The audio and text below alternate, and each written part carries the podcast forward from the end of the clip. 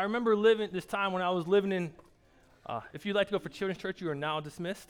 Uh, I remember this time when I was living in uh, Eau Claire, Wisconsin, and it was, it was early spring, and it was a beautiful day out. It was sunny, and, and I was like, you know what? I am going to, uh, I'm going to shoot over to Culver's, and I'm going to eat at Culver's for lunch. And the reason why, do you guys enjoy Culver's?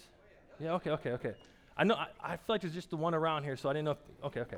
So, actually, there's two. Never mind. I take that back. But, anyways, so I'm eating at Culver's and I'm enjoying it, and, and I'm sitting there, and it's nice outside, and I'm the only one sitting outside, and, and, and all of a sudden I hear, I hear this voice, and, and, and, and the voice goes, Hey!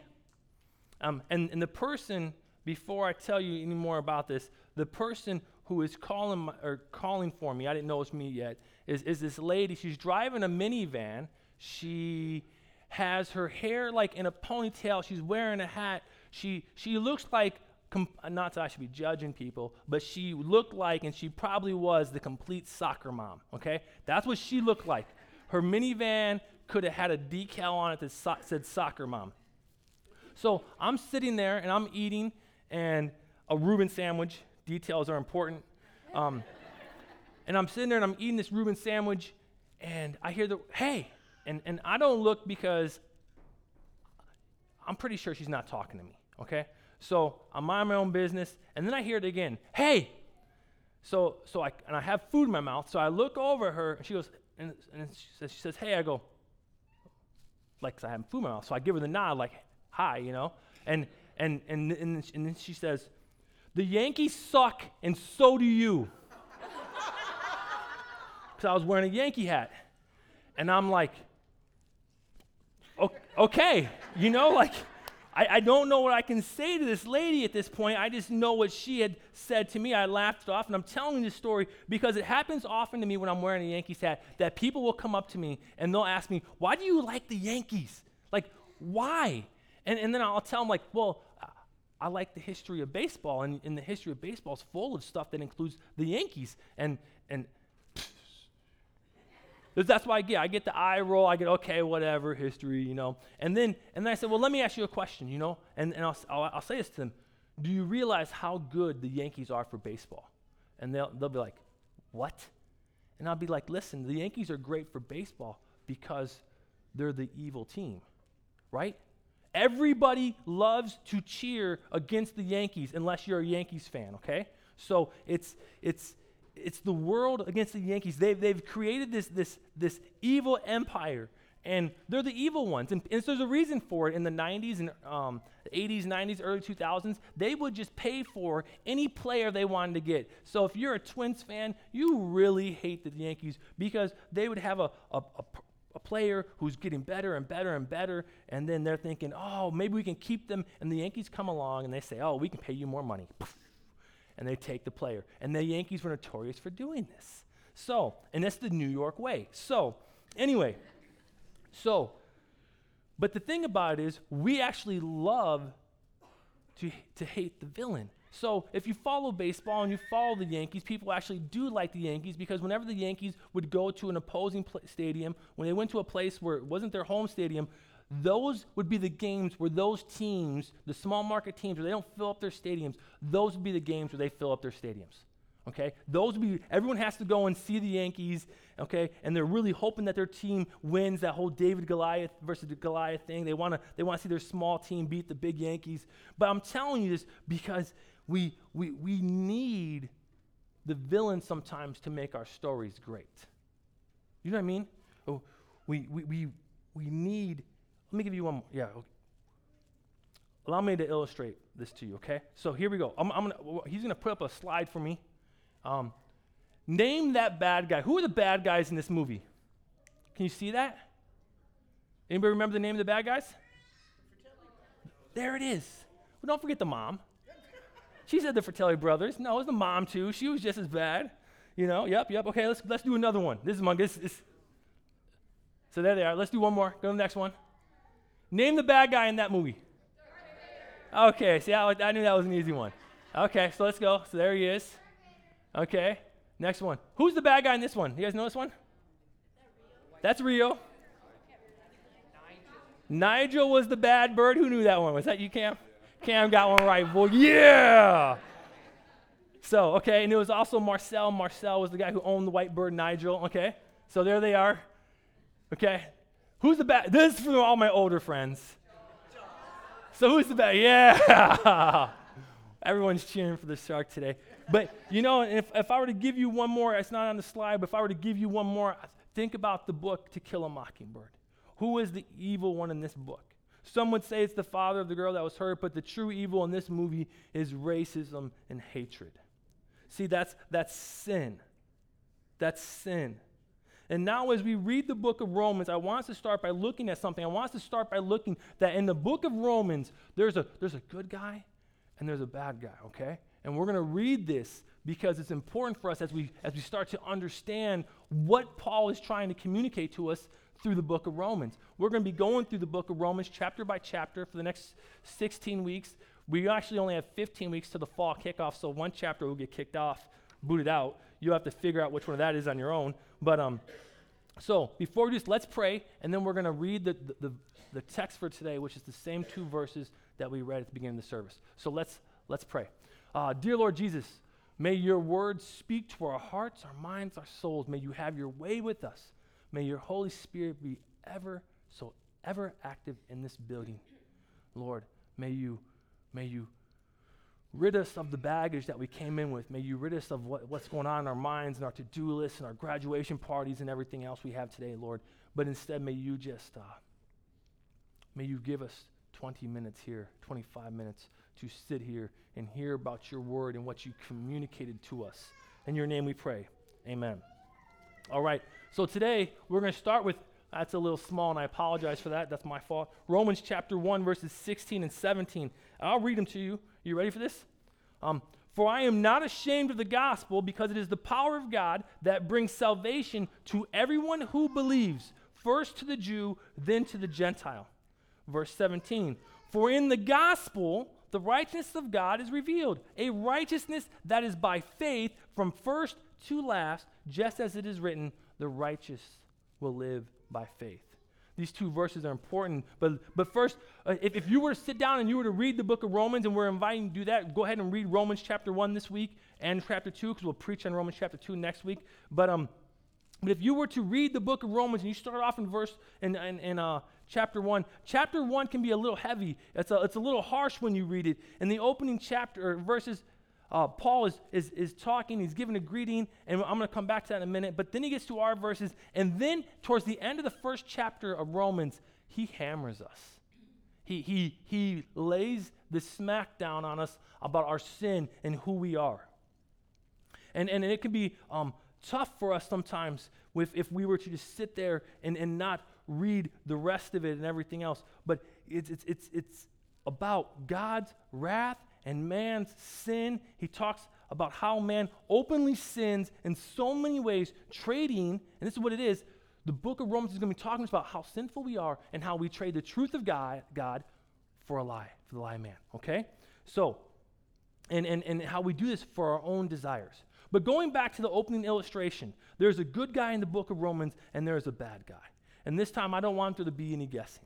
The one who is right, the one who is good, the one who is compassionate, the one who is redeeming, it is God, it is Jesus Christ, it is the Holy Spirit. So let me give you a couple important words as we get started. There's going to be three words we're going to start with here, okay? And they're a little bit, it's a little bit bigger, a little bit different than how I usually preach to you, but, but this, today it's important to have it this way. We have the word theology, which is the study of the nature of God. It's, it's who we believe God to be. It's what, it's what we think of God in our mind as, as we define who he is, okay? We believe God to be pure. We believe him to be without sin. We believe God to be just. We believe God to be loving. We believe him to be creative and all knowing. And the list goes on, okay? That's the starting point of who we think God is, right? Anything important I should, I'm leaving out right there when you think of who God is? Okay, next word we're going to go on to is, is Christology. And that is the study of who Christ is. You know, who do we believe Jesus Christ is? And this is important because we live in a world where some people would say Jesus is just a man, or Jesus was a good teacher, or Jesus, and the, and the list can go on. But, but our Christology, the, the Christology we get of Jesus when we read God's word, is a little bit different. It's not a little bit different. It's, it's truthful. And, and this one, when we look at the, with that, we look at who Christ is, we see he is God, he is in creation, he is God's son, he's 100% God, and he's 100% man. And we can talk about that one another time because that one gets in our head and, and it's hard to comprehend that. Um, but he's giving and he's sacrificial and he's forgiving. What else is he? Am I leaving anything out? He's pretty good, right? Okay, so that's who, and that's why I'm saying we have the good guys in Roman. So we're looking at the Christology. And then we have one more word for us today. And this is this is this is an important one. We it's a word called anthropology, okay? And that is our belief of who mankind is.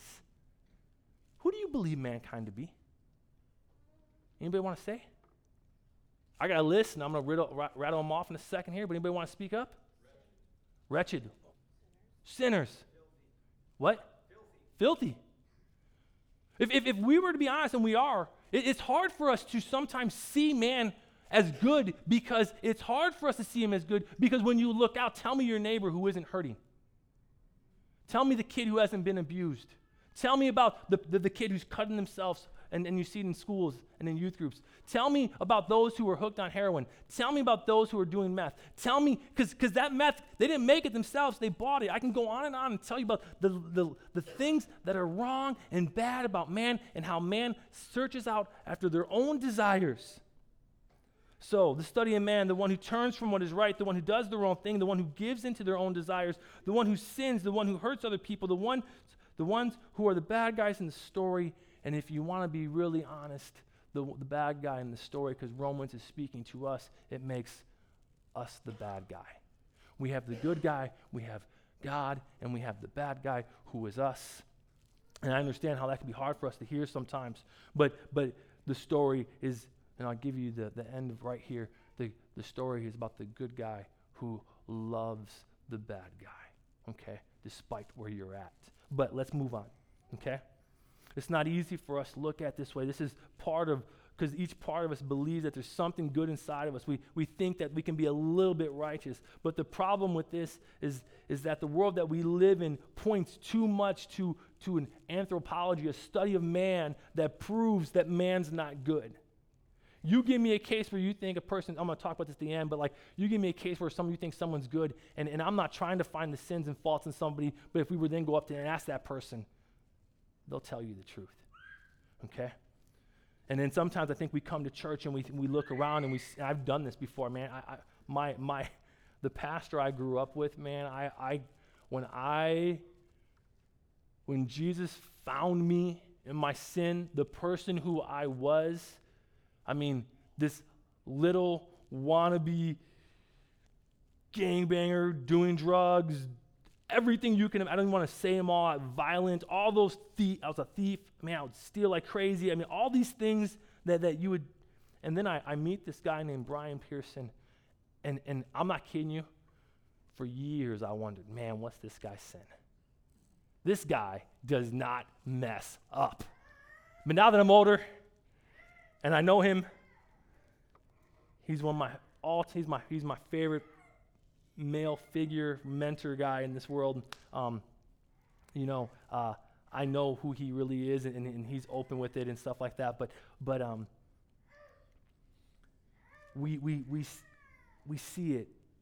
It's hard for us to admit that we, we're not who we want to be sometimes, but the truth is we're just not. And, and there's this theologian, his name is Martin Luther. I like him a lot also. Um, he writes this about the book of Romans. There'll be a quote here behind me. He says this about the book of Romans The chief purpose of this letter is to break down, to pluck up, and to destroy all wisdom and righteousness of the flesh. The purpose of this book is to, to get us to understand how deep our sin issue really is. This includes all the works which, in the eyes of people or even in the eye, our own eyes, may be great works. No matter, no matter whether these works are done with a sincere heart and mind, the, the, this letter is to affirm and state and magnify sin, no matter how much someone insists that it, it does not or that it oh, I'm sorry, or that it was believed to exist. When we believe in, we believe that sin exists, and, and when it talks about the magnifying of sin there, you know, when you magnify sin and you are forgiven of it, what are you also magnifying? Forgiveness, grace. It is. Like, the, the, the greater of a sinner I am, the greater the, the, the forgiveness that's been given to me. It shows how great God's love is. Romans is about God speaking through Paul to get people to see their sinfulness and God's grace for man. Romans is about God, God getting to people, people to see that they're, they're drowning in the middle of an ocean and He is their lifeline. And the thing about this is this Paul sees it and Paul knows it. In verse 16, he says, For I'm not ashamed of the gospel, for it is the power of God that brings salvation to everyone who believes, first to the Jew and then to the Gentiles. Meaning that, that Jesus was going to use the Jews to bring this message to the Gentiles, is what that means. But, but it's a little weird for Paul to say that he's not ashamed of the gospel. But let's talk about this because it has multiple meanings. First, um, he says this not because he's ashamed, but because Paul knows what he was. Paul was a Pharisee. He could, he could read the Old Testament, he could teach the Old Testament. He knew it. Um, he knew about the coming Messiah, and he knew how to obey it. You know, so he, he advanced because of his ob- ability to obey. And now he's moved on from depending on his own works, his own obediency, and his good deeds, and he is now dependent on Christ, which is the second thing about that. He's dependent on Christ, which would be a little silly to do if you were to come out at that time and say, you know, I believe in Jesus. Here's a guy who was who was looked up to, who's a good teacher, all these things, and now he's saying, no, don't see me being good because of this. See me as forgiven because of this. And what this is is God. This is what Jesus does inside of me. And, and, and this would be something some people would be ashamed of because of this reason that Jesus was killed on a cross. And to the Jewish people, that was a curse. That to be killed on the cross, I mean, you're worshiping a, a dead guy, is what they're saying. And Paul's saying, no, I'm not. Paul states that the good news is the power of God that brings salvation. Paul knows it's not about his works that bring salvation. Paul knows that the gospel has transformational power, and he knows it so much that he opens his letter in Romans with it. There's a slide up here. Let me see if you see it. Paul a servant of Christ Jesus, called to be an apostle and set apart for the gospel of God. Romans 1 1. And here's Paul's transformation when you look at it. Paul went from being a Pharisee, a ruler of the religious class, to a servant. I want you to think about that. He lived to be lifted up and be known for being the righteous, the good guy, the one who dressed up. You know what I mean? never missing a church Sunday, always giving more than he needed, you know, always doing the right thing. People would see him, and that's what they thought. And, and he went from being lifted up to opening up about who he is in that first verse. Paul is now, what does he call himself? A servant. Called to be an apostle. He went from one who earned his stripes by his works to being called by God. He wanted to earn it at one time, and now he realizes it's being gifted to him. Paul went from chasing and killing those who believed to one who believes himself. He believes himself and, and, and he believes in Jesus Christ. And if you were to stop and read chapter 1 from Paul's perspective, you would see that he is writing with so much passion and care. He's writing as if you would think he knew his friends were openly rejecting who Jesus Christ is. He's trying to, to call them out from their sin and call them into a relationship with Jesus Christ. And I believe, and we know that Paul has a heart to tell people about Jesus' saving grace. He was a man who went from place to place, town to town, village to village, proclaiming the good news of Jesus Christ. This good news has the ability to save us, all of us, male and female, black and white, you and me. It is for everyone who believes. It doesn't differentiate between sins. It doesn't differentiate between sins. Sometimes, and like I said, this book is trying to magnify our sins because we think, oh, my sins not that bad, but that person's is. And, and that's not what this is about. It's about saving us from the depravity of our sins. And Paul wants the people, he wants the readers of this lesson to fully see the depravity of their sin. And he writes this in verse 28 through 32 when he writes this. Furthermore, just as they did not think it worthwhile to re- retain the knowledge of God, God gave them over to a depraved man, a mind, so that they might do what ought, what they, so that they would they would do what they ought not to be done.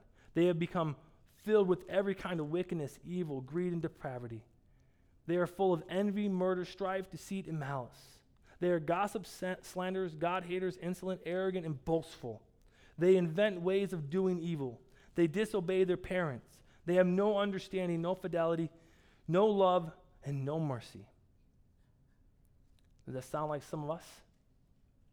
Paul is trying to get us to see that we need a good guy. Paul is trying to get us to see that we are not the good guy. Go back to our study of anthropology, our study of who man is, and look at the, the list of sins. Matter of fact, look at your sin. Don't look at your neighbors. Look at yours. Look at your own heart. Look at your own mind. Look at your own soul. Look at your own uh, computer web browser history. Look at your own your own spending habits. Look at the way that you treat your mom and dad. Look at the way that you look at your neighbors. Look at that.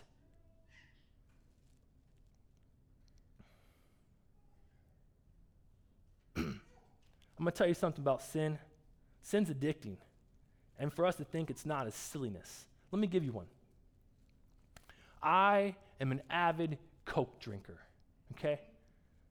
If there's something I love, it's Coke. I love it. I mean, I don't just love it. If you go to Kwik Star in the morning, between the times of like, usually I get up and I take my kids to school, and as soon as I'm done taking my kids to school, I stop at Kwik Trip here. Kwik Trip. And I go to Kwik Trip and I walk in there and I grab the big buddy. I fill it three quarters of the way up with ice. And then I fill it up with Coke. And then I put a little more ice on it. And I put a little more Coke. And I'm always trying for the perfect pour. How much can I get in there without getting any over the end?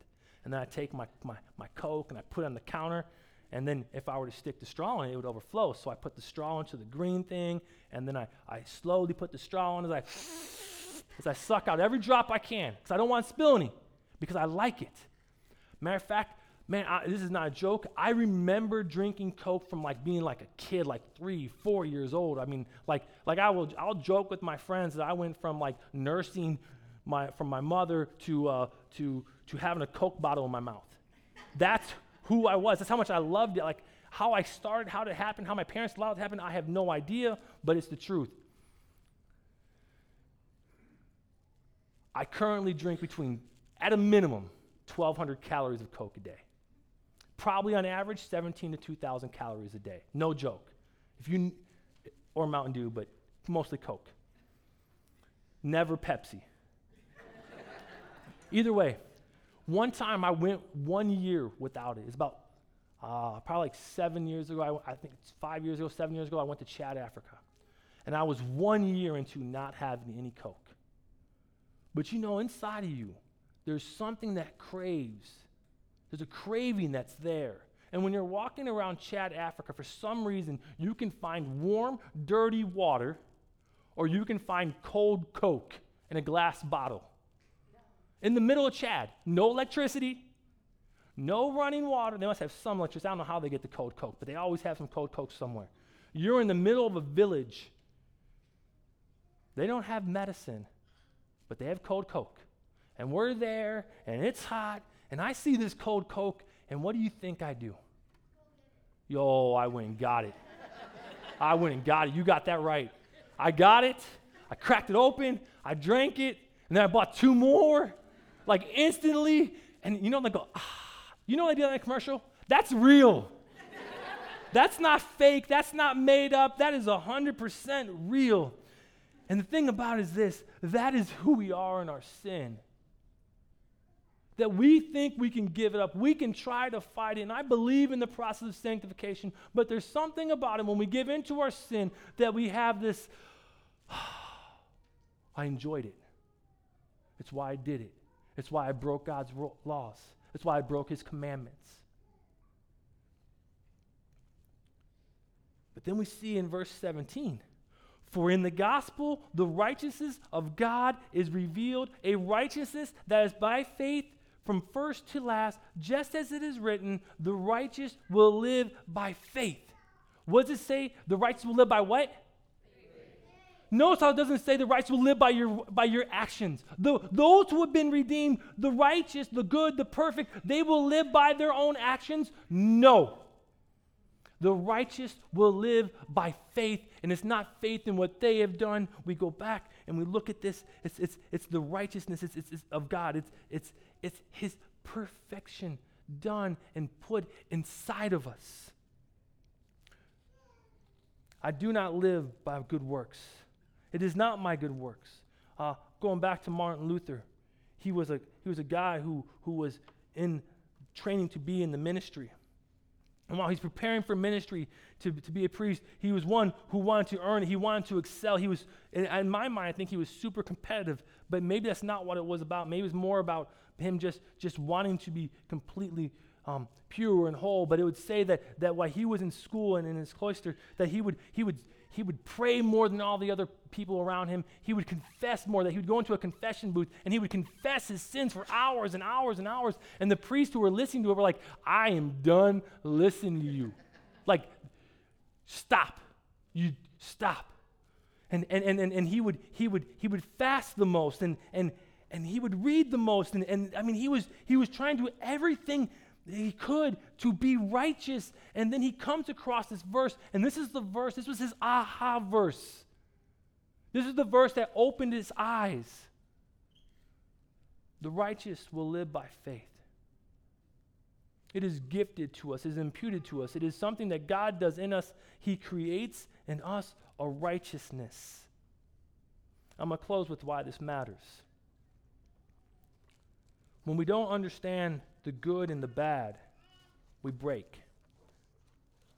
I remember a person I knew who always thought they were so good. And, and, and, I, and I, I know this person loves Jesus, but, but this person would live their life and they were always so good, always so good, always so good. And people would look at this person and say, You're such a good person. They look at their family members and be like, Man,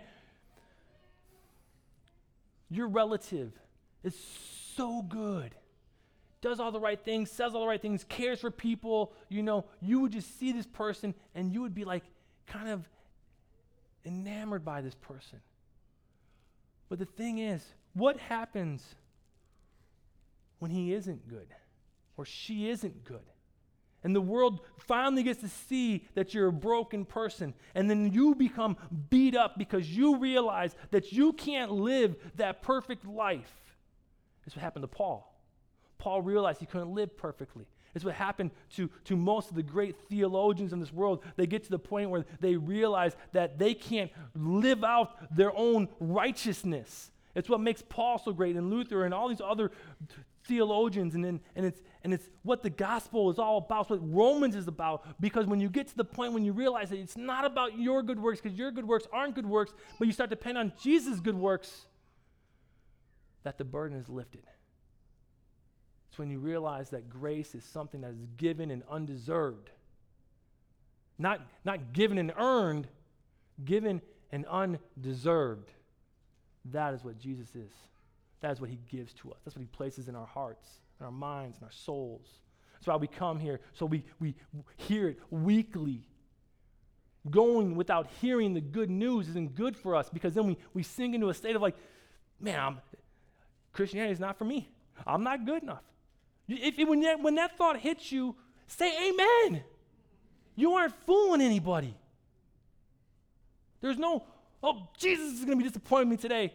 Dude, he knew that yesterday. he knew that when he died for you.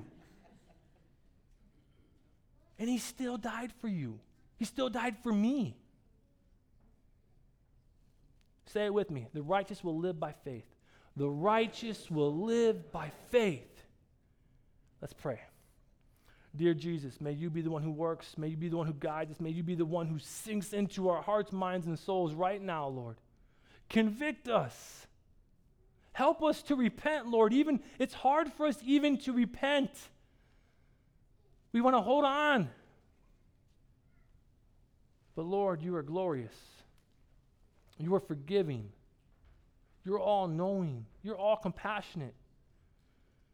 So, Lord, today, help us to lay down our sins. Lord, I lay down my sins, I give them to you. And Lord, I know that you impute your righteousness in me. And we say thank you. Amen.